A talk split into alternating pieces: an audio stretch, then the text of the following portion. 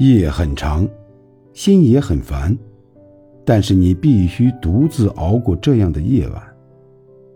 泰戈尔曾说：“最好的事情总在不经意的时候出现，所以不必慌张赶路，按自己的节奏，步履不停地走过每个今天。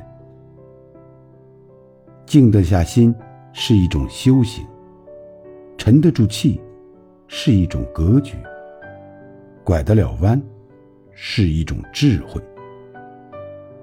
其实你永远猜不到，生活会在哪个路口突然给你一个坎，也料不到他会在哪个阶段给你一份爱。余生很长，何必慌张？